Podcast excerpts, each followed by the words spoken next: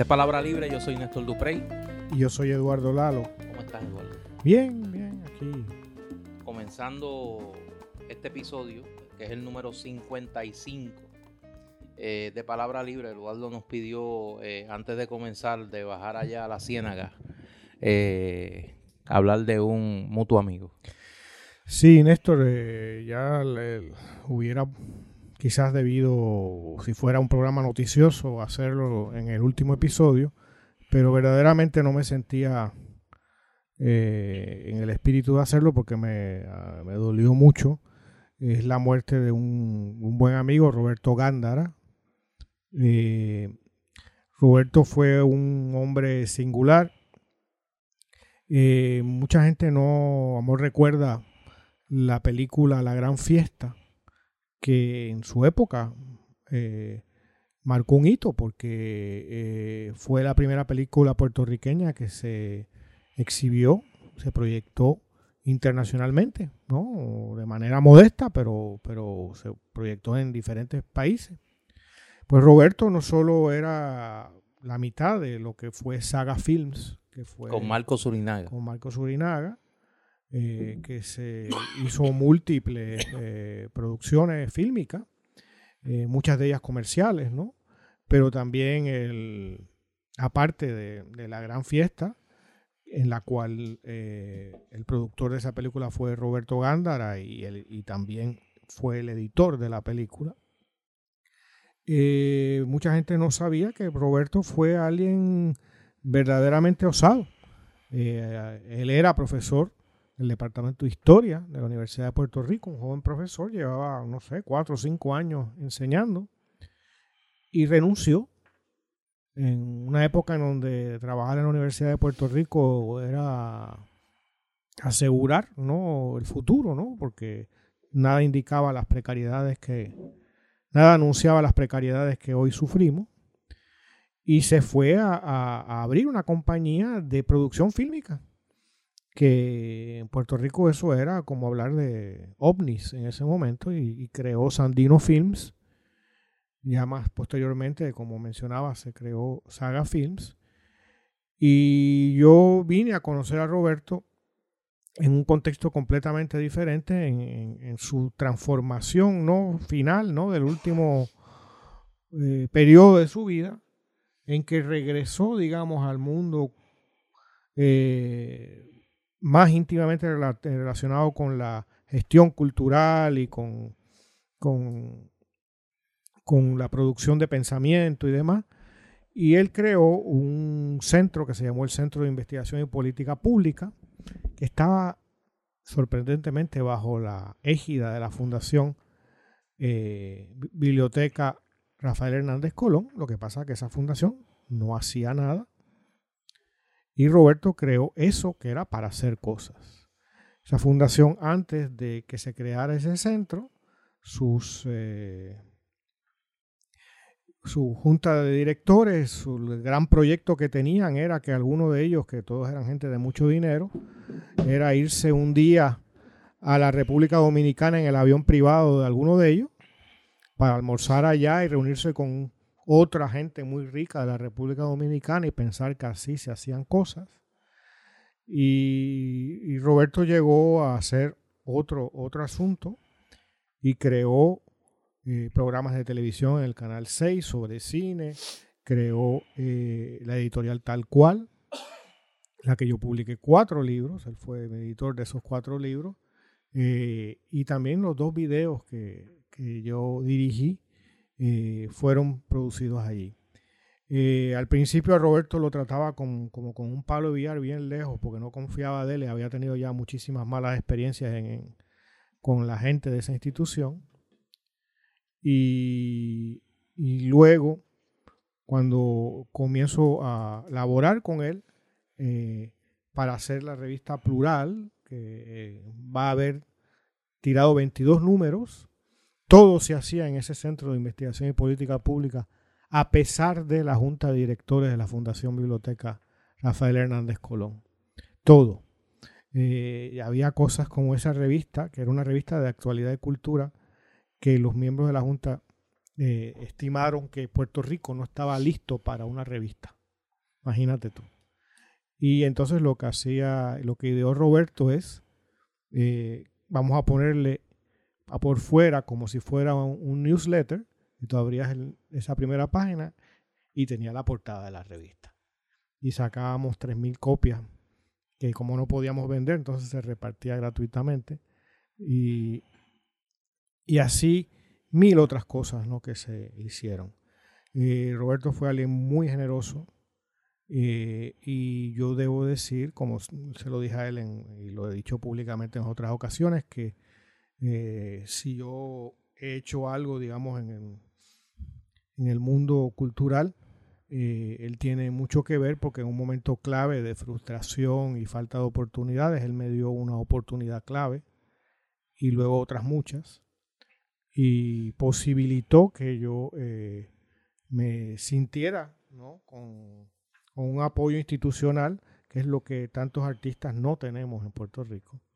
Eh, y ese apoyo institucional posibilitó el que se realizaran muchas cosas y el que se llegara a, un, a una producción y a una difusión y aprecio de esa producción como nunca imaginé. Eh, la muerte de Roberto ya la esperaba porque por lo que sabía ¿no? de los percances de salud que me habían comunicado, pero no deja de ser eh, muy dolorosa y sé que eh, en mi memoria pues Roberto siempre estará para sus hijos, ¿no? Beto y Javier, para su hermano José Luis y el resto de su familia, ya lo he hecho otra, por otras vías, pero nuevamente mi más sentido pésame y mi recuerdo de siempre para Roberto. Yo me uno a tus palabras, conocí a, Roberto Gándara eh, ya en una fase distinta a la que tú lo conociste y era por su relación de familia eh, con don Roberto Sánchez Vilella y eh, Roberto pues era una persona comprometida con la historia de Puerto Rico.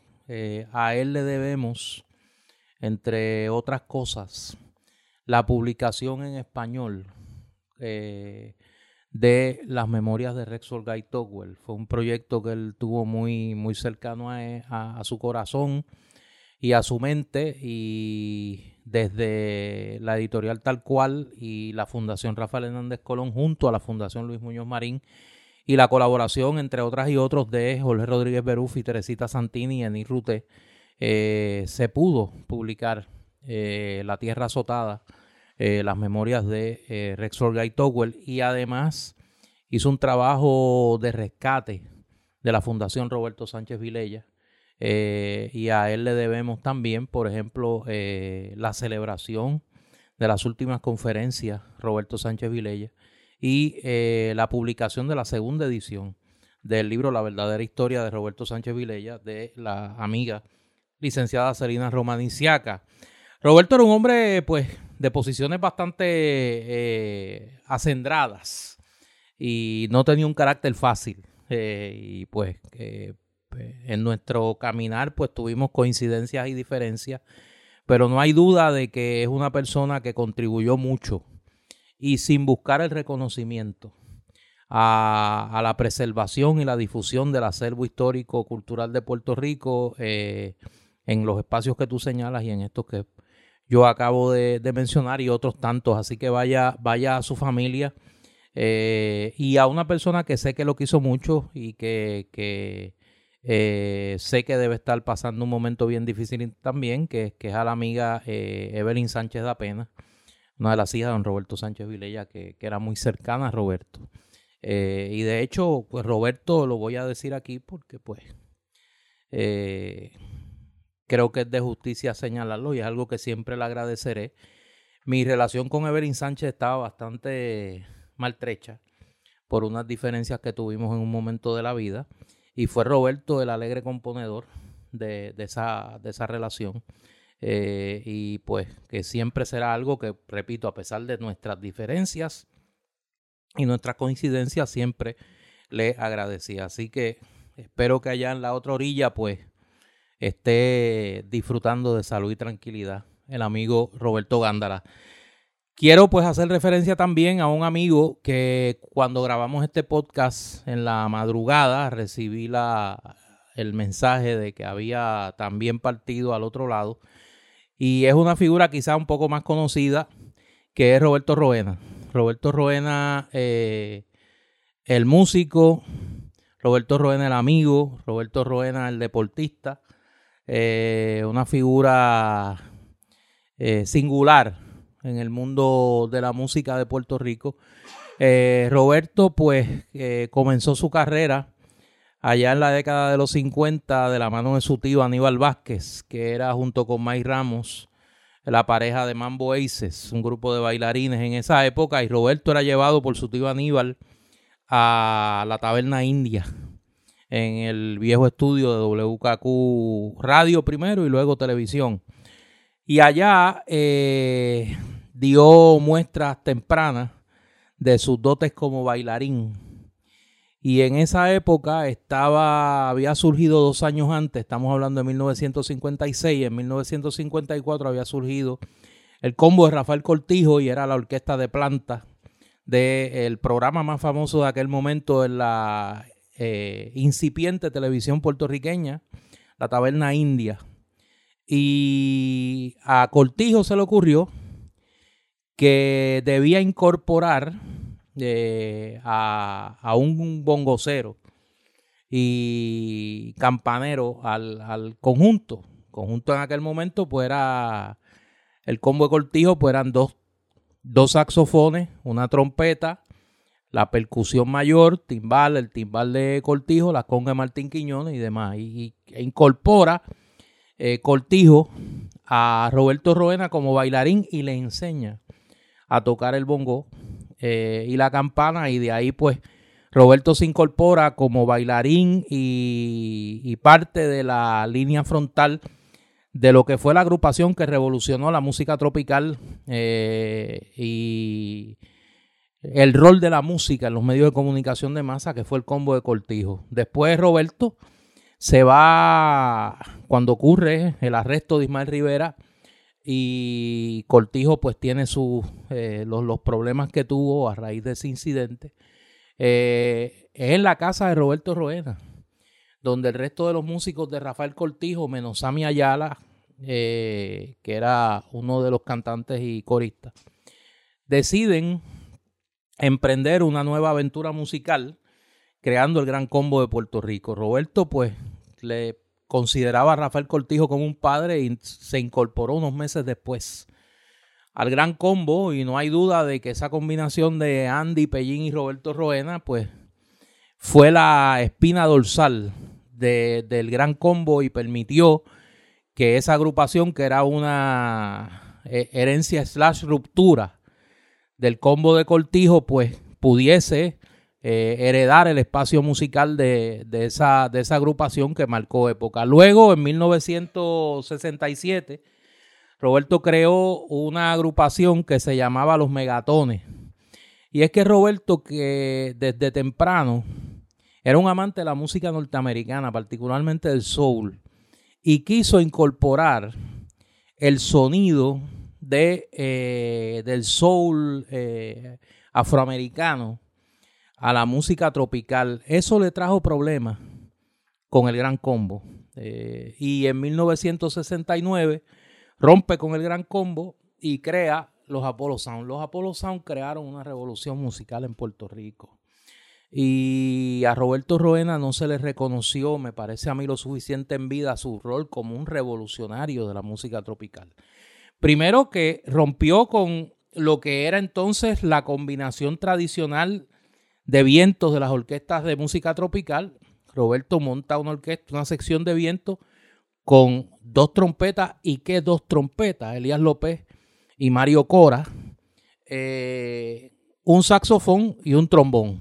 Rompió con el, la cosa aquella de las dos, las dos trompetas y los dos saxofones. Y el sonido del Apollo Sound que va a incorporar elementos del jazz y va a incorporar elementos del rock a la música tropical va sencillamente a revolucionar la música, la música tropical en la década de los 60 y la voz monumental de Piro Mantilla eh, pues sencillamente creó una combinación musical eh, irrepetible. Luego, pues Roberto, con el repertorio particularmente de la música Tite Cure Alonso, El Lamento de Concepción, Marejada Feliz y todos esos, eh, todos esos LPs con números, porque eso era también una cosa que Roberto se inventó, que eran Apolo Sound número 1, Apolo Sound número 2, Apolo Sound número 3, Apolo Sound número 4, y, y se incorpora Roberto a la Fanny All en la década de los 70 eh, a regañadiente, pero se convierte en, pieza clave también de ese imperio musical, así que es de los pocos que logró hacer la transición de Cortijo y el Gran Combo, que eran la, la prehistoria o la edad media de la música tropical, a lo que fue primero la revolución que encabezó con el Apolo Sound y luego al sonido de la salsa de Nueva York que eh, popularizará la Fanny All Star. Eh, en medio de todo eso, Roberto fue pelotero. Roberto jugó béisbol AA con los guerrilleros de Río Grande y con los Cardenales de Río Piedras Goya de Cahuitas Colón. Eh, lo licenció porque en 1969, que fue el año que él jugó con Río Piedras Goya, se crea la Polo Sound. Y los compromisos musicales, pues eran, o sea, le era imposible cumplir con el itinerario de los juegos de béisbol. Y yo escuché de esas leyendas urbanas que se, que, recorren el, el, mundo del béisbol. Eh, y una vez se lo pregunté a Roberto Roena y, como que me esquivó y no sé. Que los cangrejeros de Santurce pensaron en un momento dado firmar a Roberto Roena. Eh, había una gran identificación entre el Gran Combo y los cangrejeros de Santurce. Primero había sido con Cortijo y su combo, que de hecho llegó a grabar una canción que no, no, se llevó el EP, pero la interpretaron, el bombón de Peruchín, eh, en homenaje a Orlando Cepeda. Y, pero no se dio. Pero Roberto fue un gran softbolista, se mantuvo activo eh, jugando softball. Eh, y era un tipo que a los 82 años tenía una constitución física admirable, siempre se mantuvo delgado. Además de todas las leyendas urbanas que sobre Roberto Roena se construyeron y que los que me escuchan pues saben de qué estoy hablando, pero como este es un podcast familiar, no las voy a, repetir. Eh, vaya a su hija, Roberto lo conocí, eh, fue amigo de mi padre y era un tipo que siempre estaba de buen humor. Era un vacilador, por no decir la palabra que, que correspondería. Eh, y era un tipo bien alegre. Tenía su carácter, pero era un tipo bien alegre. Así que vaya a su hija y al resto de su familia eh, las más sentidas condolencias, porque sé que, aunque estaba enfermo, eh, Roberto pues se mantuvo activo hasta hace poco, estuvo en Colombia con Andy Montañez y pues es una figura, se pierde una figura que lamentablemente, aunque recibió homenaje en vida, cuando se escriba la historia de verdad de la música tropical en Puerto Rico, Roberto Roena va a tener una página importantísima como un innovador musical. Eh, como un innovador musical. Me uno a tus palabras, Néstor, y es alguien que he visto desde niño y que he escuchado desde niño. Y pues nada, eh, una también penosa noticia. Y es, y es un... Eh, con esto termino el tema de Roberto, porque podría estar hablando eh, podría hacer un, un episodio completo de, los cuentos de Roberto Roena. Roberto, pues, obviamente, cuando se va al Gran Combo, eh, se fue en medio de, serias diferencias, tanto con Rafael Itier como con Andy Montañez. Y, Roberto, cuando funda, cuando crea el Apollo Sound, eh, el Gran Combo venía, como diríamos ahora, en baja. y Roberto se queda con el espacio que ocupaba el Gran Combo como orquesta de planta del show de las 12 del Canal 2 de Paquito Cordero. Y eso creó, al Gran Combo le creó una situación que además de, la falta de difusión musical económicamente difícil, y es Luis Vigoró, cuando comienza sus producciones en Guapa Televisión, Sube Nene Sube, que entre comillas rescata al Gran Combo, y luego se crea el sello EG, EGC Record, que es lo que luego será Combo Record, que lo, crean don Rafael Itier y Andy Montañez, hipotecando eh, la casa de Andy Montañez y pues eso mantuvo al Gran Combo vivo musicalmente. Pero para que veamos que a veces el odio no produce nada, ni el rencor produce nada, ni esa agenda de odio inmemorial, Roberto, Don Rafa y Andy reconstruyeron su relación y eran los mejores amigos del mundo, a tal punto que la última actuación de Roberto Roena es con Andy Montañez. Eh, y me parece que eso es una metáfora bastante elocuente de, de, la capacidad unificadora de la música. Así que vaya a la familia, repito, de Roberto Roena, las más sentidas condolencias. Hay dos eventos esta semana, antes de que, repito, bajemos a la ciénaga, eh, que son importantes para este podcast, con el episodio 55. Mañana sábado, o hoy sábado, cuando, cuando este podcast se, se difunde por WPAB, eh, en Librería El Candil de Ponce se va a bautizar el espacio donde eh, se realizan las presentaciones y actividades de eh, Librería El Candil con el nombre del querido amigo Rey Millán. Rey Millán hubiese cumplido hoy sábado 60 años. Y en homenaje a, la vida de este querido amigo periodista eh, y pensador como pocos, que convirtió ese espacio de Librería El Candil en su segunda casa, pues hoy, eh, sábado, en Librería El Candil, se va, se va a bautizar como Rey Millán ese, ese salón.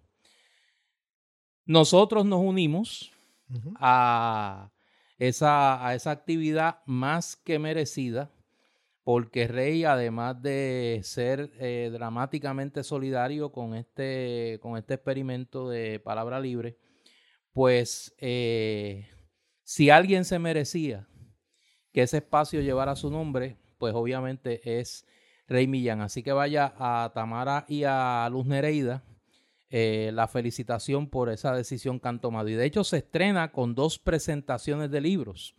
Eh, se presenta el libro Un grito de angustia, una esperanza en espera de Marisol Torres. Y eh, el domingo a las 2 de la tarde se presenta el, el libro 10 años sobre mi tumba, eh, escrito por Crinilda Rivera. Así que son dos actividades, dos presentaciones de libro. Sábado a la una de la tarde, eh, Un grito de angustia, una esperanza en espera de Marisol Torres y 10 años sobre mi tumba de Crinilda Rivera, domingo a las 2 de la tarde. Y el segundo evento que llena de alegría este podcast es que esta semana eh, se estrena el miércoles la película Simone, que es la versión fílmica de la novela consagrada de nuestro compañero de podcast, el maestro Eduardo Lalo. Oiga, yo me siento contento porque yo nunca había hecho un podcast con alguien que, que le hayan hecho una película o un libro de él. eh, háblanos de ese proyecto, Eduardo, antes de meternos en la ciénaga, porque hay que, hay que hablar de cosas sublimes, hermosas, antes de caer en la ciénaga. Bueno, te voy a hacer una anécdota que es curiosa. Cuando a poco, no sé, las semanas o uh, posteriores, yo sería en el verano del 2013 eh, yo me entero, creo que es en comienzos de junio que, he ganado el premio Rómulo Gallego. Pues sería en ese mes, a final de ese mes o algo así. Estoy saliendo de un programa en Noti1. Estaba muy asediado, ¿no? Por, por, por entrevistas, por esto, y estaba cansado y hasta un poco harto de todo eso. Voy a esta entrevista con una figura que voy a mantener en, en silencio. Un desastre es el ejemplo de la mediocridad, la falta de preparación, la ignorancia, etc. Y salí muy molesto de ese programa, era en Radio Isla, y la recepcionista me entrega un papelito. Me dice, aquí, esta persona eh, que quiere hacer una película sobre su libro. Yo en ese momento pensé que, que esto sería un estudiante de maestría que le dio con esto, o sea, ni tenía ni la intención de contestarle, salía pues agobiado por lo que acababa de vivir ahí en ese, con esa pésima mantenedora de un programa de radio. Y... Ay Dios, ¿y a qué hora fue? Fue como al mediodía, yo creo. ¿Al mediodía? Ah, ok. Una. Me asusté, me asusté. Sí. Este, y, y entonces, como a la semana, algo así, me acuerdo, veo el papelito y digo, diablo, déjame ver esto. Y llamo a la persona y veo que es esta persona que me dice, y digo, no, pues mándeme una información sobre usted y eso antes de yo, yo pensando que es alguien que está empezando. Y cuando me manda su información, es un currículum como de 40 páginas. No ha hecho cine en, Sudamérica, en Hollywood, eh, ha dirigido miniseries de, eh, programas de estos famosísimos de la televisión estadounidense. Y esa es Betty Kaplan, que es una venezolana estadounidense que junto a su marido Peter Rollins, que es un productor británico de cine, eh, acababan de mudarse a Puerto Rico luego de vivir más de dos décadas en Hollywood haciendo cine. Y querían aquí, pues, como tener una etapa de su vida y también hacer cine. Y pasaron las de Caín durante años con este proyecto, porque las distintas administraciones de los últimos gobiernos parece que tenían a alguien que quería, eh, le tenía, que quería el dinero, ¿no? Del, del, ¿cómo se llama? la cuestión esta eh, de los impuestos, ¿no? De que, que, incentivo. El incentivo, ¿no? Eh, eh, ¿cómo se llama? Incentivos fiscales o algo así. Eh, contributivo. Contributivo. Oye, se ve que tú estás lejos de ese mundo. Sí, y totalmente. Y entonces era gente que, que le faltaba siempre la última firma y esa firma nunca aparecía a la persona. Y esto y lo otro. Y siguieron y siguieron hasta que consiguieron finalmente, por un método de financiación alterna, Luego que el gobierno de Puerto Rico no le, les dio incluso el dinero que habían ganado un certamen de cine. Eh, y comenzaron a hacer la película y tienen la mala suerte que viene la pandemia y tienen que interrumpir la filmación faltando 10 días o algo así de filmación. Eh, el, Los Angeles Times sacó el año pasado un larguísimo artículo sobre la filmación de Simón porque fue la primera película que se empezó a, que volvió a filmarse en el medio de la pandemia. Y culminaron la filmación y el proyecto de ellos era hacer un cine internacional, un cine para difusión internacional desde Puerto Rico. Por eso la película está en inglés, eh, porque el productor entendió que todavía esa lengua eh, ofrecía más posibilidades para su difusión internacionalmente. Aunque evidentemente la ficción de la película eh, se asume que todo está en español. Y es un elenco internacional y es un proyecto en que tanto Betty Kaplan como Peter Rollins como todo el equipo de trabajo ha puesto un gran esfuerzo. Es una película rara para el cine puertorriqueño, dura dos horas. Este, como yo le insistí desde el principio, no muestres un Puerto Rico idealizado, el Puerto Rico de la degradación urbana, de, de, la luz del país, ¿no? Que no parezca un anuncio comercial de hora y media como algunas películas parecen. Y han hecho una película muy digna que, como tú decías, se estrena este próximo miércoles. Es la premier, ¿no? Eh, eh, para invitados y demás. Y ya a partir del jueves tengo entendido que lo largo de la cadena esa de, cines ¿no? Que, están en toda la isla, este, van a estarse exhibiendo aquí. Caribbean Cinema. Caribbean Cinemas y, la, y en las Antillas Menores, en la República Dominicana, en Trinidad y luego eh, en otros países, ¿no? en Asia, en Norteamérica, Europa, etcétera. ¿Cómo te sientes? Hombre, yo siempre he tenido claro que este no es mi proyecto, me alegra mucho que se haga y tal. Eh, pero... Eh, ¿Ya tú la viste? Sí, yo la vi. Okay. Este, no te voy a preguntar, te pregunto después. Este, hay también una preocupación, yo soy una persona privada y no es lo mismo el público de los libros que el público de, del cine. Del cine. Y, entonces también, pues, eh, em, la película es una cosa, la novela es otra cosa y sobre todo mi obra es otra cosa, no es solamente Simón, ¿no? sino son otros muchos libros. Y no quiero que la película, no me gustaría que la película solamente me, me asociara ¿no? con, con ese proyecto o con la versión fílmica que la gente dependiera más de, la película que vio que del libro que no leyó.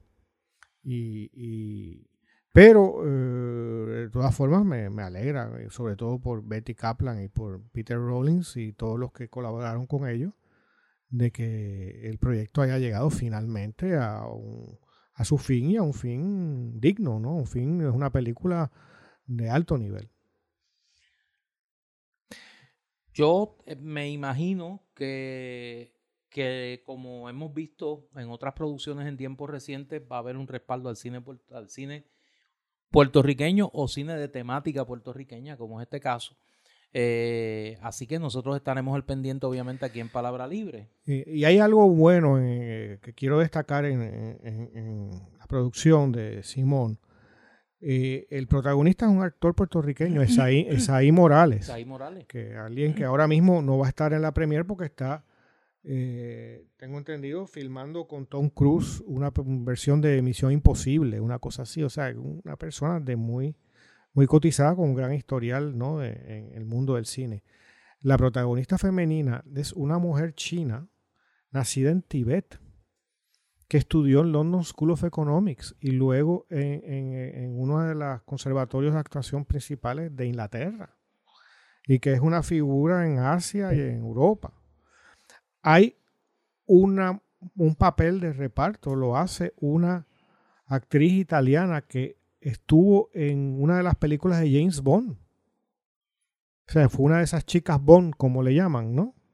Este, ya luego hay toda una serie de actores y actrices puertorriqueñas.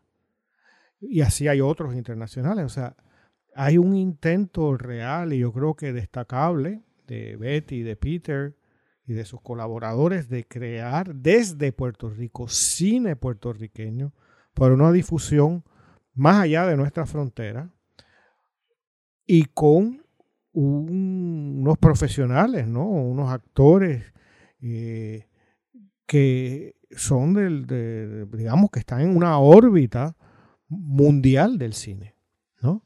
Vamos a ver qué suerte lleva esto con la película, pero eh, ojalá esto abra la posibilidad de otros proyectos de esta naturaleza, que el cine en Puerto Rico no sea como muchas veces pretende el gobierno, traer producciones de muy baja categoría, de las más comerciales posibles, a pagar en Puerto Rico a los técnicos puertorriqueños menos que lo que pagarían en Estados Unidos y hacer unas películas que no está Puerto Rico por nada culturalmente. Esto está imitando, qué sé yo, a México o a otro país o a, lo que fuera y, y, que no tiene nada que ver con, con nosotros. Aquí es todo lo contrario.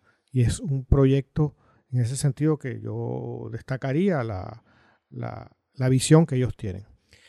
Como parte del estreno de Simone de esta semana en los eh, cines de Caribbean Cinema, de la cadena Caribbean Cinema eh, en Puerto Rico y en el Caribe, Librería El Candil va a tener eh, este próximo miércoles y el jueves una venta especial de las obras de don Eduardo Lalo, incluyendo la edición más reciente de Simone, la novela en la que se basa esta película, y es que han llegado a Librería El Candil eh, los libros de Editorial Corregidor, que es la editorial que publica eh, las obras de don Eduardo Lalo eh, en América Latina.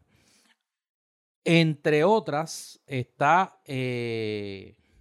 Los Países Invisibles, Archipiélago Caribe de Eduardo Lalo y el resto de los trabajos que ha publicado con Editorial Corregidor, que repito, van a tener un 10% de descuento en Librería El Candil, tanto físicamente allí en Ponce como en la página web de Librería El Candil, los libros, eh, la obra literaria de don Eduardo Lalo. Además de eso, han traído eh, libros como No hay risas en el cielo, de Ariel Urquiza, que es el premio Casa de las Américas del año 2016. Las obras de Clarice Lispector. Eh, la gran autora brasileña. Gran autora brasileña, correcto. Un seguidor de Montán, Mira La Habana, de Antonio José Ponte. Cubano. Eh, cubano. Emoticons, de Aurora Arias. Y eh, de Macedonio Fernández, eh, Museo de la Novela de la Eterna, de la Eterna, que fue primera novela buena, dice aquí.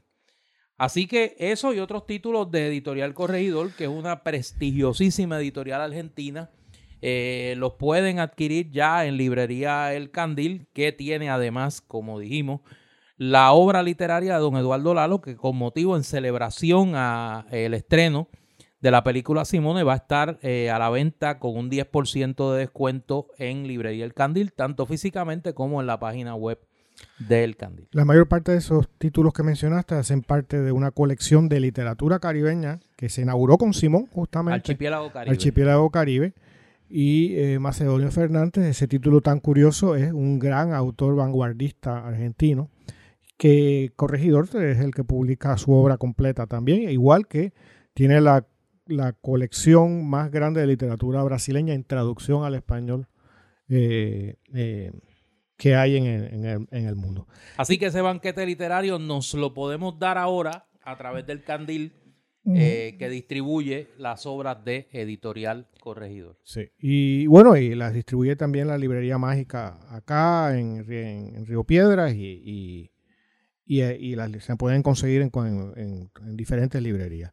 Quisiera no dejar de mencionar también, Néstor, que hoy que sale el programa, sábado 25, eh, la grabadora, la artista distinguidísima Consuelo Gotay, en el Museo de Arte de Bayamón, que está en el centro, en el Parque de las Ciencias, a las 2 de la tarde va a presentar el libro de artista que ella realizó con grabados originales, tipografía hecha a mano, eh, eh, encuadernado a mano basado en una novela mía, que es Historia de Yuque.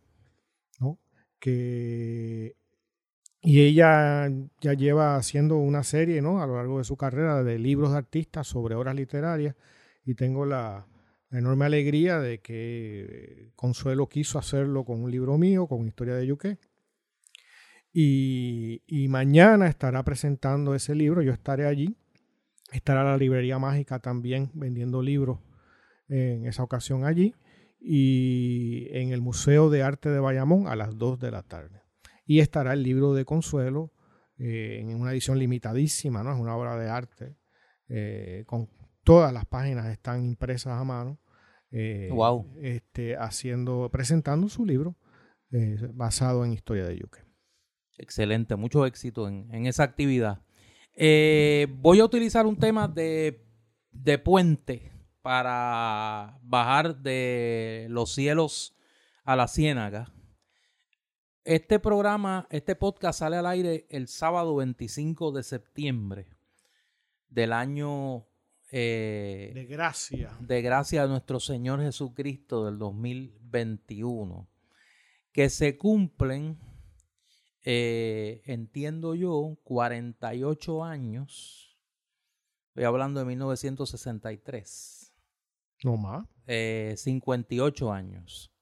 Se cumplen 58 años de que un 25 de septiembre de 1963, en la madrugada, fue depuesto el gobierno constitucional del presidente Juan Bosch. Esa madrugada un grupo de militares dominicanos y un grupo de líderes políticos dominicanos promovieron un golpe de Estado que derrocó el experimento democrático encabezado por el profesor Juan Bosch, el primer presidente electo democráticamente en la República Dominicana luego del ajusticiamiento del dictador Rafael Leonidas Trujillo el 30 de mayo de 1961. Esa noche Bosch fue hecho prisionero en el Palacio Nacional y fue su esposa que se encontraba en Puerto Rico, doña Carmen Quidielo, que se encontraba trayendo a su hija Barbarita a una cita eh, médica que la había conseguido eh, con un dentista, eh, doña Inés Mendoza de Muñoz Marín. Fue doña Carmen la que denunció el golpe de Estado contra el profesor Bosch aquí en Puerto Rico y fueron el presidente entonces de la Cámara de Representantes de Puerto Rico, Santiago Polanco Abreu, y el presidente del Colegio de Abogados, el licenciado Manuel Abreu Castillo, quienes acompañaron a doña Carmen de regreso a la República Dominicana para garantizar su vida y para garantizar que pudiese ver al profesor Bosch que estaba prisionero en eh, el Palacio Presidencial. Doña Carmen pudo ir, lo pudo ver, regresó a Puerto Rico a coordinar el regreso del profesor Bosch, que fue expatriado por los militares dominicanos a bordo de la fragata Mella y fue eh, tirado en la isla de Guadalupe. Allí fue rescatado por órdenes del gobernador Luis Muñoz Marín en el avión de la autoridad de fuentes fluviales, el avión que colocaba los postes de la luz. El gobernador Muñoz envió el avión de fuentes fluviales a rescatar a Juan Bosch que inclusive estaba sin pasaporte, porque le habían quitado el pasaporte los militares dominicanos. Eh, Bosch, contra el deseo del gobierno de los Estados Unidos, fue recibido en la fortaleza por el gobernador Muñoz Marín. Fue recibido primero en el aeropuerto con una salva de 21 cañonazos. Eh, fue recibido como jefe de Estado y en Fortaleza se hizo a partir de entonces la bandera de la República Dominicana. Eh, dando a entender el reconocimiento del gobierno de Puerto Rico al gobierno del presidente Bush, que mientras estuvo aquí, hasta septiembre de 1965, recibió el trato de eh, jefe de Estado. Digo esto de pie forzado porque a pesar de todas las diferencias que se puedan tener con la figura de Luis Muñoz Marín y de la clase política puertorriqueña de aquel momento, no hay duda que Puerto Rico jugaba un papel importante en la geopolítica de la región caribeña en aquel momento. Eh, Rómulo Betancourt, que era presidente de Venezuela en aquel momento, Pepe Figueres, que era expresidente de Costa Rica, ambos coincidieron que el mejor lugar para que Bosch pudiese eh, vivir y coordinar lo que iba a ser luego el intento de restablecer su gobierno que culmina en la revolución de abril de 1965 era Puerto Rico. ¿Por qué? Porque Puerto Rico jugaba un papel importante en aquel momento en la geopolítica caribeña. Y lo traigo como una metáfora esta vez cruel, porque esta semana los protagonistas de las aventuras en la ciénaga han sido los niños del colonialismo. Los niños del colonialismo que en el Partido Nuevo Progresista y en el Partido Popular, como habíamos dicho aquí de los llamados cabilderos que parecen niños jugando con plasticina, estos están jugando con cartulina. Estos en vez de jugar con plasticina, están jugando con cartulina. Y al son de los miles de dólares que les paga el pueblo de Puerto Rico para que estén jugando con cartulina, se han dedicado esta semana a una batalla por la nada entre la cabildera, no quiere que le llamen cabildera, pero eso es lo que es, Melinda Romero Donnelly y... ¿Y cómo ella quiere que la llamen? Delegada. Delegada. ¿De qué? Bueno, delegada de, delgada, congresional, delegada congresional. Delgada no es. No, no, delegada ah, con, con N entre la L y la G. delegada. Me confundí. Y entonces, doña Elizabeth Torres, eh, que es también delegada, que acá le decimos para facilitar la conversación, la Alterlúgaro.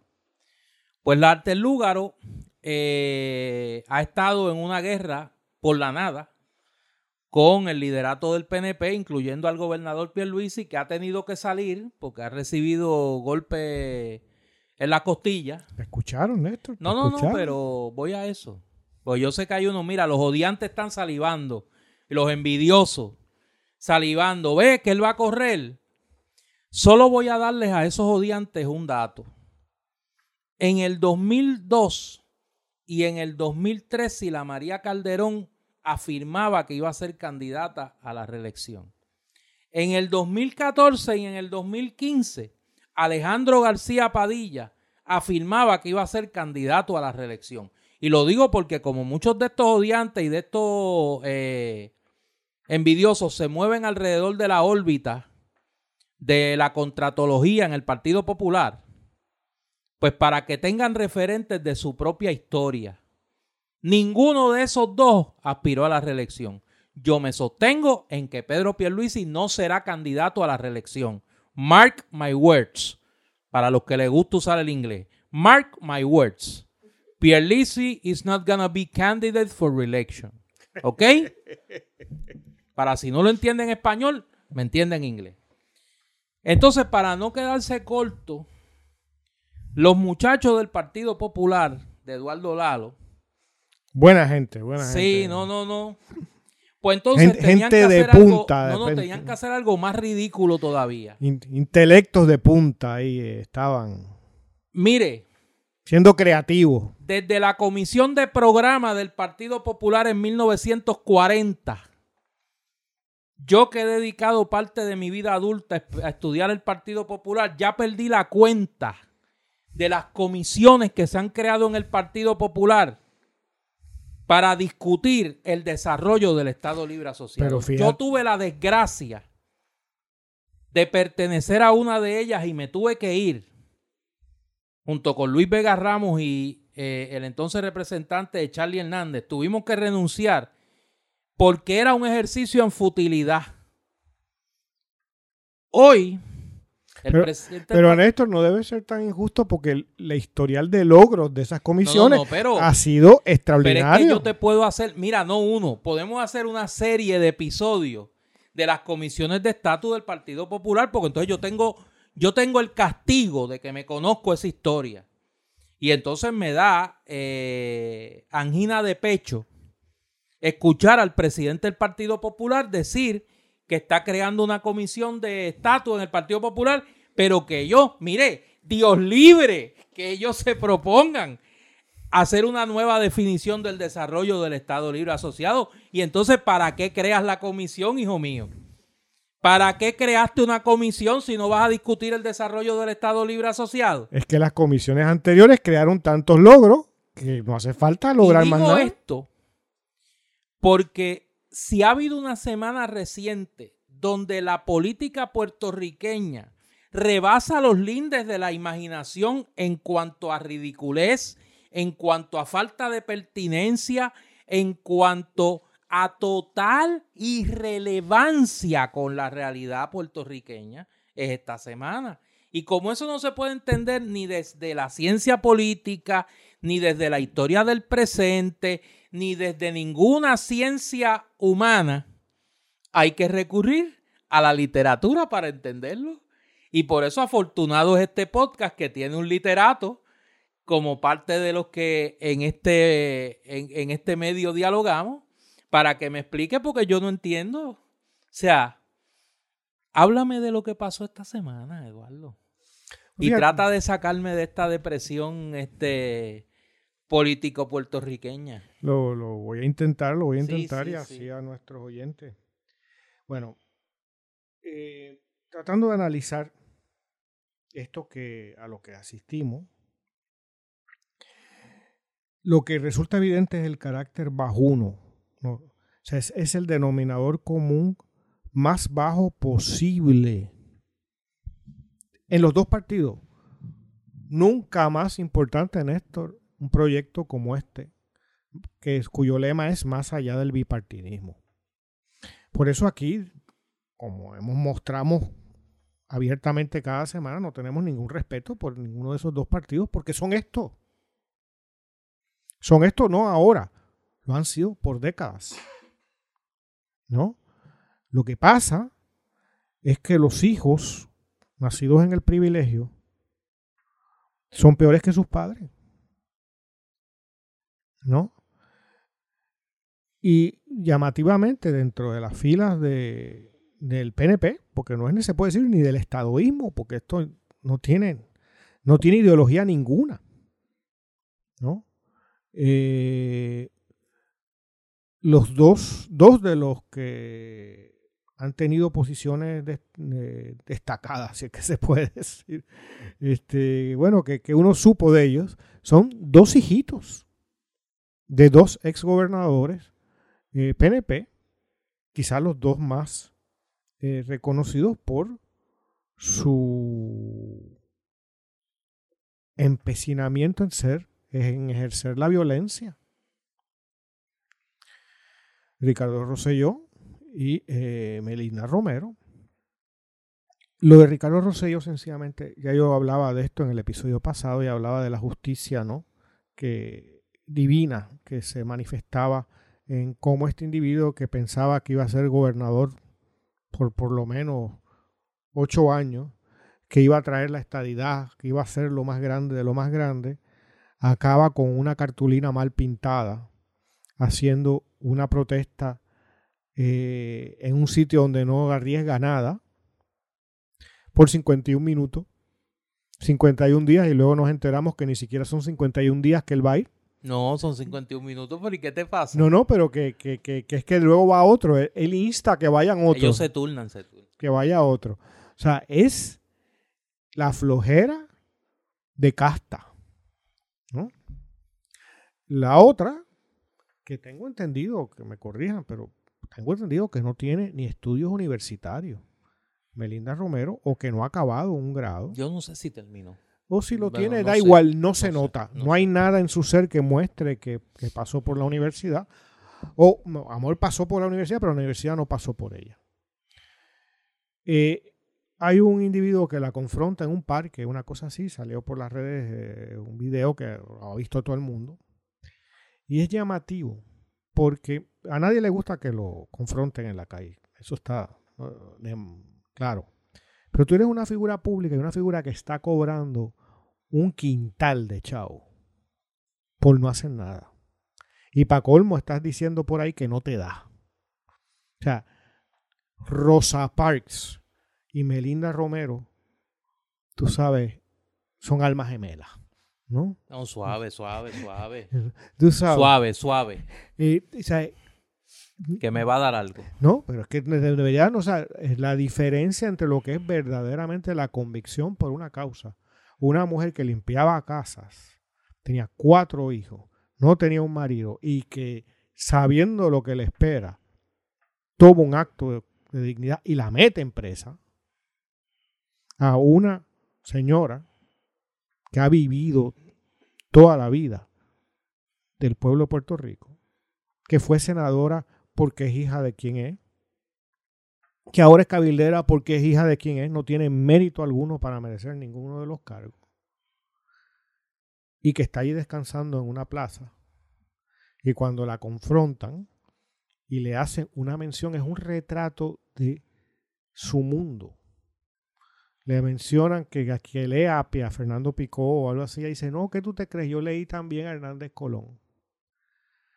Mira, ese es el retrato de el, las hijos e hijas del PNP. Como mucho existe el Partido Popular. El resto de los puertorriqueños no existimos. No somos puertorriqueños, somos antiamericanos, somos cualquiera de los nombrecitos estúpidos ¿no? que nos atribuyen. ¿no? Y con eso es un retrato de una ignorancia pero feroz, porque si hay algo que no tiene nada, primero Hernández Colón no fue un autor de nada, y mucho menos de historia. Sí publicó libros, pero son recopilaciones de discursos o de eh, una memoria, valor documental únicamente, no tiene ningún otro valor. ¿No? Este, unos artículos de periódico que yo conozco bien porque incluso traduje muchos de ellos de bajísimo nivel, ¿no? Es, decir, es la, el comentario de una no lectora, de una analfabeta cultural. ¿No? Eh, podrá leer y escribir escolarmente, es decir, sabe unir las sílabas, pero no tiene cultura de ningún tipo. No podría tener un trabajo en que se necesitara un conocimiento de algo. Los tiene porque era la hija del caballo, es decir, del, del sátrapa del, del Partido Nuevo Progresista. Y esa es la gente que quiere buscar la estabilidad. A eso se une el fenómeno. Eh, ¿Cómo es que se llama ella? Ayúdame, porque yo no. ¿Del Alterlúgaro? Sí, no, el nombre es real. Eh, eh, Elizabeth Torres. Elizabeth Torres. Que es como. Conocida en los círculos literarios como la Alterlúgaro. La Alterlúgaro. Pero bueno, Elizabeth Torres. Que es alguien que sale. Doña Elisa. Sale. No hace tanto. No. Que no se sabe de dónde sale exactamente, o por lo menos yo no sé. Y que es una telenovela. Porque lo que está aquí está, le, ha dicho el mal que va a morir a, a Pierluisi. Sí. Pero a la misma vez le está pidiendo el perdón a su novio, que lo perdonó ya Pierluisi, pero está en arresto domiciliario. Lo perdonó Wanda Vázquez. Wanda, Wanda Vázquez. Eh, está en arresto domiciliario, o sea que no puede salir de la casa. No debería. Y eh, ese, si me corrige porque yo no estoy bien enterado, es, era el ex la ex pareja de Alexandra Lúgaro. Así es. Va bien. Que para no estar enterado, para no estar enterado va bien. Lo metieron en prisión por un asunto con la hija de Lúgaro. Sí. Pues, dime tú si eso no es una clase culebrón. Tú imagínate a alguien en, allí en la CIA, tú sabes, o el que haga el informe en el FBI para la, admisión de Puerto Rico. A... Falta el abuelo que se vaya a morir. Así que esté a punto de morirse y que tenga un secreto que lo vaya a revelar antes de morirse, como la novela. Y, una historia de incesto y, un Edipo Rey o algo así. Sí, algo así. Es lo que falta. Pero fíjate, fíjate. Eh, eh, eh, para acabar, el nivel cultural ni se diga. El nivel humano ni se diga. De desarrollo humano. De que demuestran estas personas en sus apariciones públicas y en sus fotitos y en sus declaraciones. Eh, esto es sencillamente difícil de creer. Y, y proponer la estadidad con esto. Mira, es que los peores enemigos de la estadidad no podrían idear algo mejor que esto. Mira, yo voy a decir unas cosas que a lo mejor no le van a gustar a nadie. De esas cosas que yo a veces digo que... palabra libre. Por eso no, pero que yo sé que entonces a nadie le gusta lo, que uno diga, ¿no? Yo, yo creo que los eventos de esta semana fueron harto elocuentes y ahora voy a hablar en serio de esto. Porque me parece que son una extraordinaria radiografía de por dónde anda la clase política del bipartidismo en Puerto Rico. Eh, nosotros tenemos el caso de Melinda Romero Donnelly y de Ricardo Rosselló Nevares. Ambos hacen carrera política particularmente por ser hijos de sus padres, hijos de Carlos Romero Barceló y Pedro Rosselló González. Y un poco son la, eh, la continuidad de esta maldición puertorriqueña que nos viene de, del colonialismo español de ese, de autoritarismo hereditario que se reproduce en el caciquismo y que en Puerto Rico lo vivimos desde Muñoz Rivera para acá con Muñoz Marín y todas las familias políticas que ha habido en Puerto Rico, porque los Muñoz no son la única.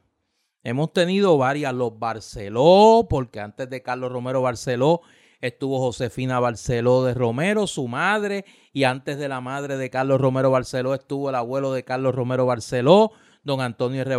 Y antes del propio Luis Muñoz Rivera estuvo su padre, Luis Muñoz Iglesias, que era alcalde de Barros, que era Barranquita, eh, alcalde incondicional español. Así que aquí nosotros tenemos una experiencia larga de esta cosa de las castas políticas, ¿no? De los lideratos heredados.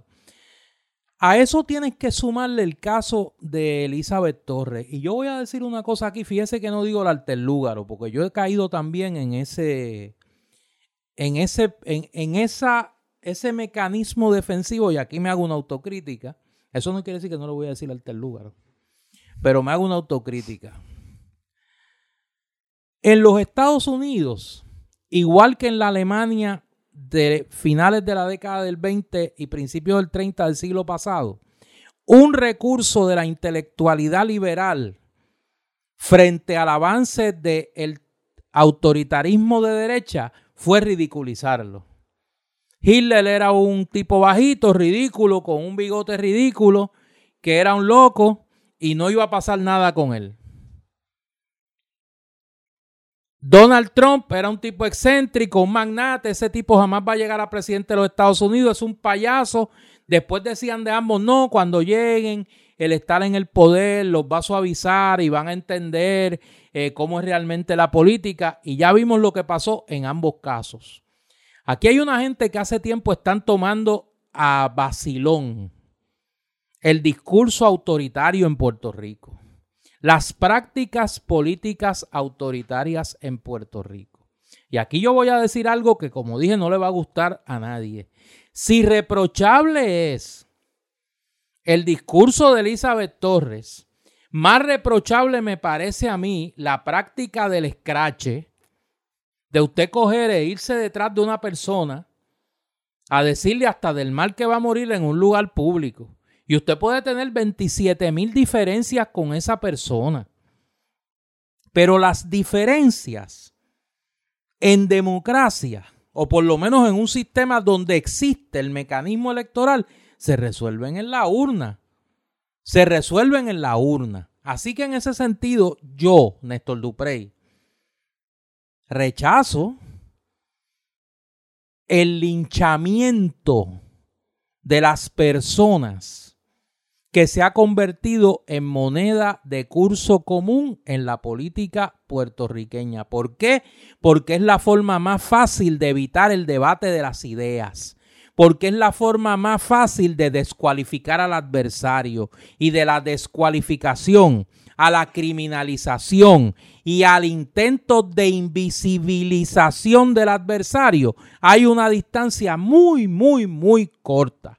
Y en Puerto Rico hace tiempo que se están practicando técnicas autoritarias, no solo por la derecha, no solo por la derecha. Y en ese sentido, la historia es más que elocuente de cuando ese mecanismo de dirimir las diferencias políticas se apodera del espacio político, es difícil revertirlo. Es difícil revertirlo. Y en Puerto Rico hace tiempo que estamos practicando eso y lo peligroso es que parece que a alguna gente no solo les divierte, les gusta y lo promueven. Dicho eso, y como en otras ocasiones al que le caiga el sallo, que se lo ponga, me parece a mí que Elizabeth Torres dice en sus eh, exabruptos algunas cosas que son ciertas.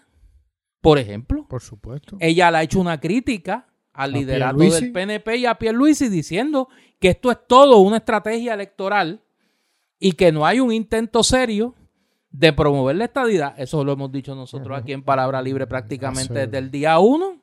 Así que yo quisiera pensar que doña Elizabeth está oyendo Palabra Libre. Ojalá que sí. Ha dicho que aquí hay muchos estadistas disgustados con Pedro Pierluisi. Mira si nosotros hemos dicho que Pedro Pierluisi es el mejor gobernador que han tenido los estados libristas en buen tiempo. Y la semana pasada hicimos aquí un análisis de cómo Pierluisi está logrando conquistas para el Estado Libre Asociado que no lograron ni Aníbal, ni Sila, ni Alejandro. Desde los buenos tiempos de Luis Muñoz Marín, no había un adelanto al Estado Libre Asociado como ahora. Y entonces, lo tercero que hace doña Elizabeth Torres, y me parece a mí que es un, es un proceso a observar, es que doña Elizabeth Torres está creando una colindancia política entre el Partido Nuevo Progresista y el Proyecto Dignidad. Y está diciendo, yo me estoy ubicando en esta, en esta colindancia, un pie en el PNP y un pie en Proyecto Dignidad y en el medio de esa colindancia, en esa guardarraya, hay, yo creo que decenas de miles de electores, igual que en la guardarraya entre Proyecto Dignidad y el Partido Popular, que, ojo, podrían convertir a Proyecto Dignidad en la gran sorpresa electoral del 2024, porque están ocupando un espacio conservador en el discurso social que no tiene pocos seguidores en Puerto Rico, que no tiene pocos seguidores en Puerto Rico.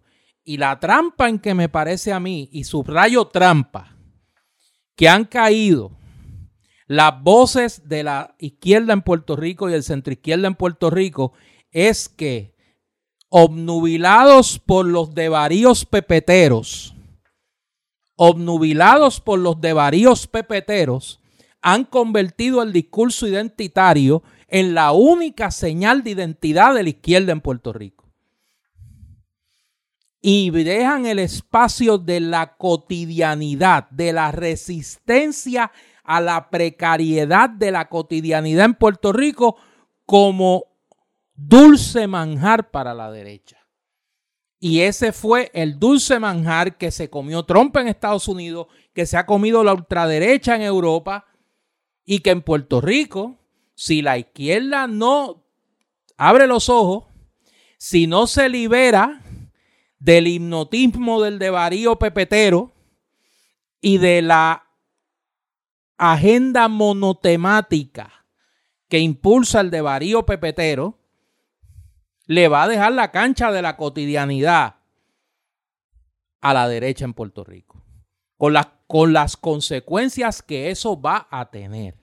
Si no hay una respuesta a qué pasa cuando Luma se vaya y abandone la Autoridad de Energía Eléctrica, si no hay una respuesta a qué se va a hacer con la educación puertorriqueña, si no hay una respuesta a cómo se va a promover la creación de empleos en Puerto Rico y no se abandona el devarío fantasioso de la política identitaria como la única señal de diferenciación de la izquierda, el resto del país, que lo que le importa es lo primero y no lo segundo, va a buscar a quien le dé respuestas en lo primero y ese es un campo fértil para la derecha. Y doña Elizabeth Torres, que no es ninguna boba, si no pregúntele a Alexandra Lúgaro, si no, pregúntele a Alexandra Lúgaro, que puede ser una extraordinaria testigo de reputación de lo que es capaz Elizabeth Torres y su maridito Pepo.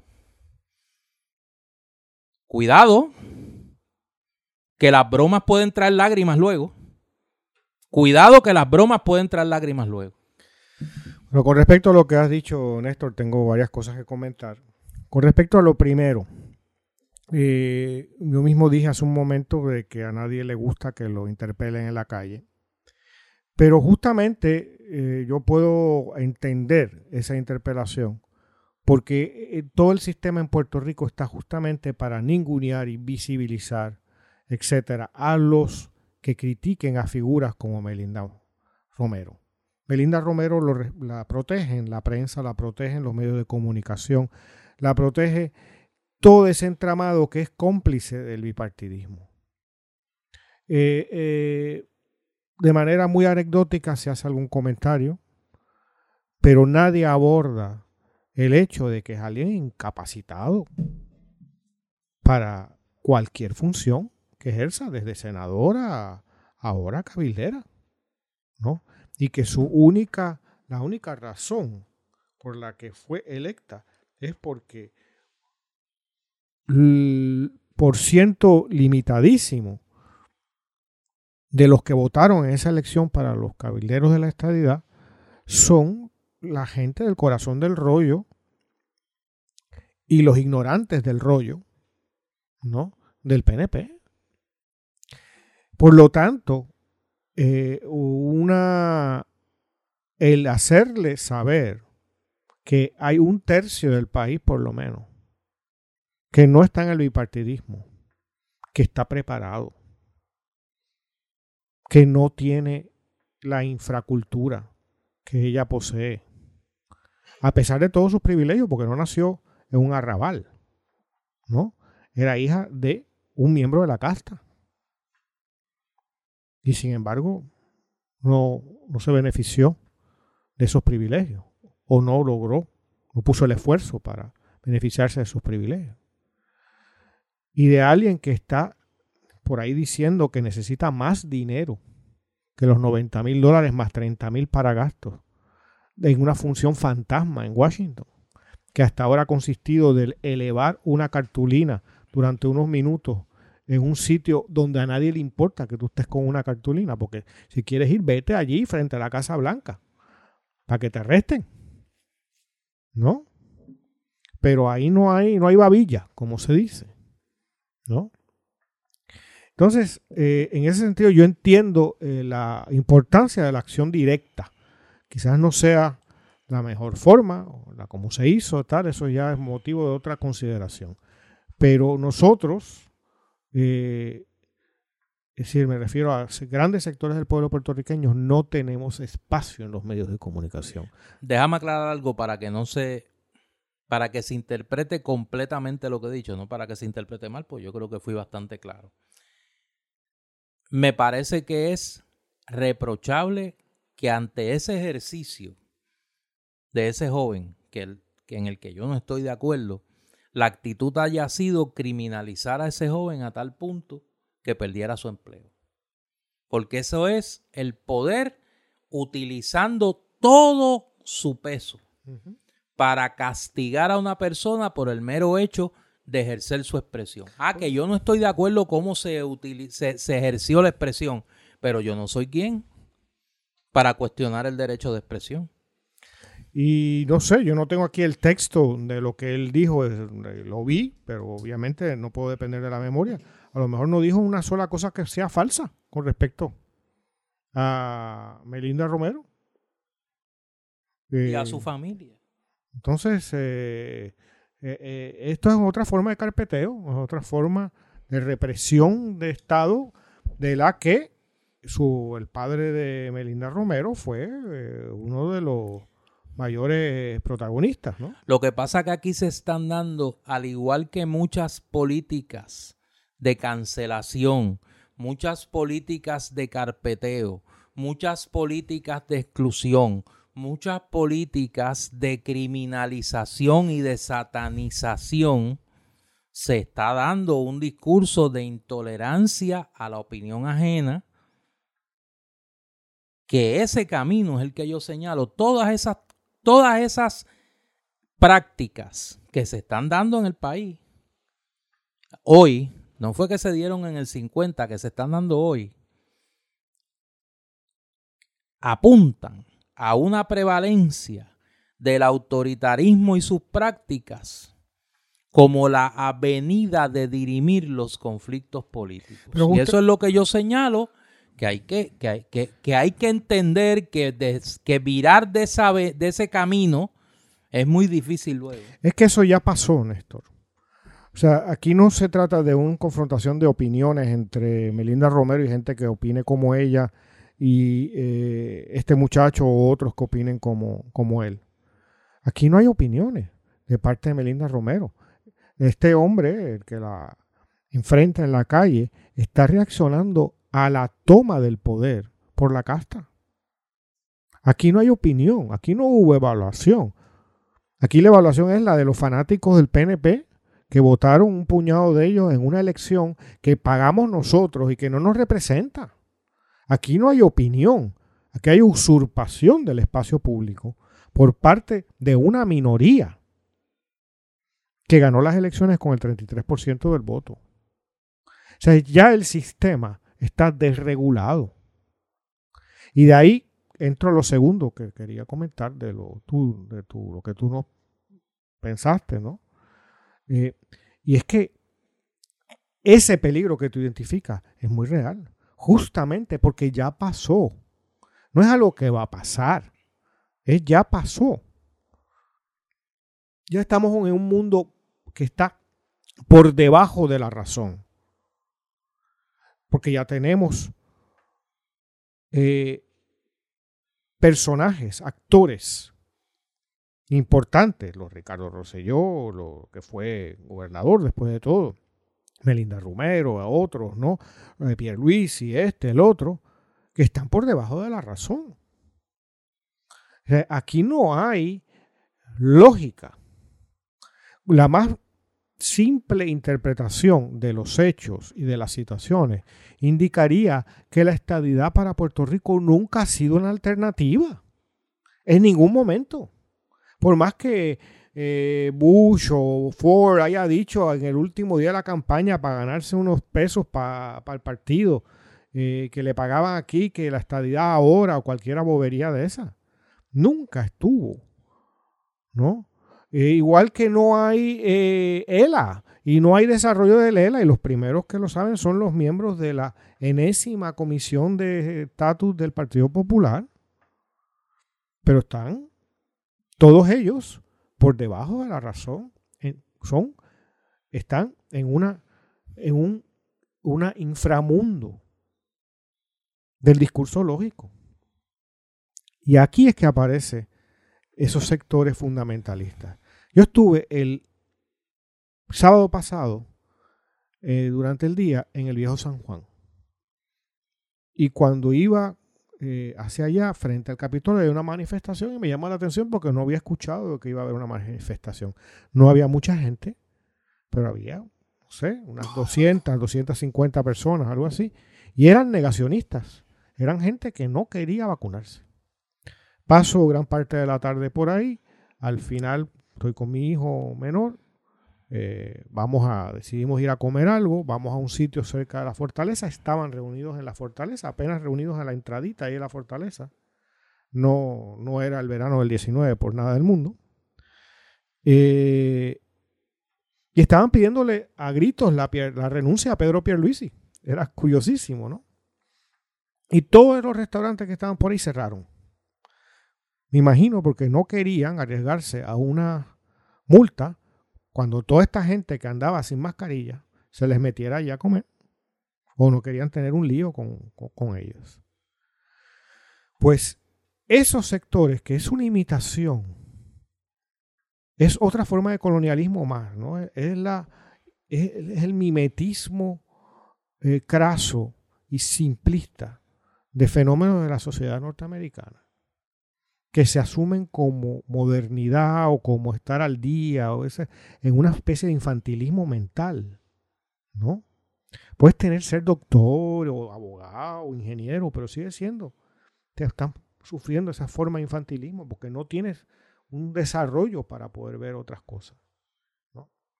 Y esos son los que pueden ocupar, como tú bien dices, el espacio. Este asunto de Mariana Nogales, que ocupó la atención, es algo que, mira, si fuera Victoria Ciudadana, que hay que resolver ya y justamente empezar a hacer un debate, no estar reaccionando a lo que pasa en el país solamente, sino a proponer un proyecto de país y buscar esas alianzas que hemos hablado anteriormente en muchas ocasiones. Igualmente de la otra parte, ¿no? La parte del Partido Independentista puertorriqueño. Sin eso, está reaccionando, reaccionando a los a la infra infrarracionalidad del bipartidismo, ¿no? La infrarracionalidad racionalidad del bipartidismo que se manifiesta en Ricky Rosselló y su pancarta o en Dalmao y su, este, ¿cómo se llama esto que tiene para la hermana? La, la dispensa. La dispensa. Es otra forma de infrarracionalidad, porque asume que porque hay un papelito, el nepotismo no existe en su caso. O sea, son formas de, de imponernos a nosotros, y ahí vuelvo al muchacho que interpela a Melinda Muñoz, Melinda Romero. Melinda eh, Romero. Este. Muñoz, abandona el espíritu, abandona el cuerpo a este muchacho, bendito. Libera ese cuerpo, Muñoz. sigue, sigue. Debo decir que ese lapsus me gustó. sí, sí, sí, sí. Lo disfruté completo. Ese lo sé, lo sé, lo sé, pero sigue, sigue. Eh, el mismo hombre que, que interpela a Melinda, a Melinda Romero eh, está reaccionando justamente a que no hay espacio para ver en su realidad lo que son esas personas. Si fuera lo contrario, Es más, en el caso de Mariana Nogales, que no está mostrando para nada cuotas. Uno puede estar en desacuerdo o acuerdo con lo que... Eso no es el punto aquí ahora. Pero no está mostrando una irracionalidad. ¿No? Aún trepándose en la mesa y tal. Tú puede gustar o no gustar. Yo te lo iba a decir, pero me alegro que tú lo hayas traído porque me Está haciendo una, una ilustración de algo que ella entiende. Tú puedes estar de acuerdo o en desacuerdo. Ok. ¿No? Cuidado. Tú no estás trayendo una pancarta, ¿no? Diciendo que vas a, cambiar, traer la estadía con 51 minutos, ¿no? Y trayendo una cartulina. Y cobrando ciento y pico mil dólares. Son cosas que no son lo mismo. Yo creo que al final son igual de irrelevantes para los, eso es otro, eso es otro tema. Eso es otro tema. Pero la, el espacio está ocupado y se trata muy diferentemente a Mariana Nogales que a Melinda Romero. Sí, pero eso es parte del sesgo que tienen los medios en Puerto Rico. Eh, eh, y lo sabemos. La complicidad con, el bipartidismo. Y el prejuicio y todo, todo, toda esa agenda que sabemos que se impulsa desde los medios de comunicación en Puerto Rico. Yo creo que el, el la complejidad del momento político en Puerto Rico estriba, por lo que tú, por lo que hemos hablado, de que la clase política en Puerto Rico y peligrosamente los partidos que liderean ese tercio de la, del, universo electoral andan eh, distraídos en otras consideraciones, me parece a mí. Eh, deja a, un sector grande del electorado puertorriqueño en una total orfandad, incluyendo gente que cree en la estadidad. Y yo creo que es a, ese, a, esa vena que tiene sangre a la que le está lanzando la aguja eh, Elizabeth Torres, que repito, no es ninguna boba, eh, ha decidido pues tratar de capitalizar eso, así que veremos a ver qué ocurre. Hay una noticia en el plano internacional, antes de irnos, que, la teníamos para discutir, pero que eh, un poco se ha encarrilado la crisis, que era el arresto en, en Italia. En Cerdeña. De, en Cerdeña, de el expresidente de la Generalitat de Cataluña, eh, Carles Puigdemont, líder del partido Junts, Juntos, que eh, tenía una orden de captura de, emitida por el Tribunal Supremo Español. Eh, se decidió por el Tribunal Italiano dejarlo en libertad eh, cuando grabamos este, este podcast y eh, ordenándole comparecer durante el mes de octubre al tribunal. Obviamente me imagino que el gobierno español va a recurrir esa determinación del tribunal italiano y pues esa crisis podría escalarse, pero por lo menos eh, Carlos Puigdemont está en libertad. Eh, esto es un episodio más de la grave crisis política que vive el Estado español, producto de eh, el reclamo de independencia de eh, Cataluña y la cerrazón hasta hace un hasta hace poco tiempo del Estado español. De hecho, se había convocado por el gobierno de coalición del PSOE y Podemos, encabezado por Pedro Sánchez, una mesa de diálogo donde iba a estar eh, el propio Sánchez y el presidente de la Generalitat eh, de Cataluña, Per Aragonés, eh, para comenzar a discutir los puntos en contención entre el gobierno central español y la comunidad autónoma de Cataluña. Pero el arresto de Puigdemont, ahora dejado en libertad, pues era un elemento, es un elemento adicional a esta crisis que eh, ha puesto en, ha puesto contra la soga en varios momentos el Estado español. Eh, veremos a ver los acontecimientos que, cómo, cómo siguen los acontecimientos con respecto a eso.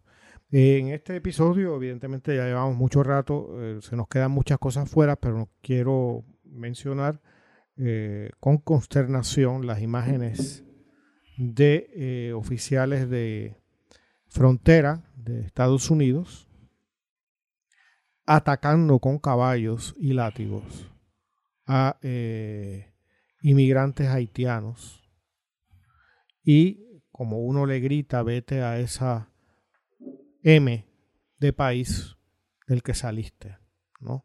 Es la peor imagen imaginable para Estados Unidos.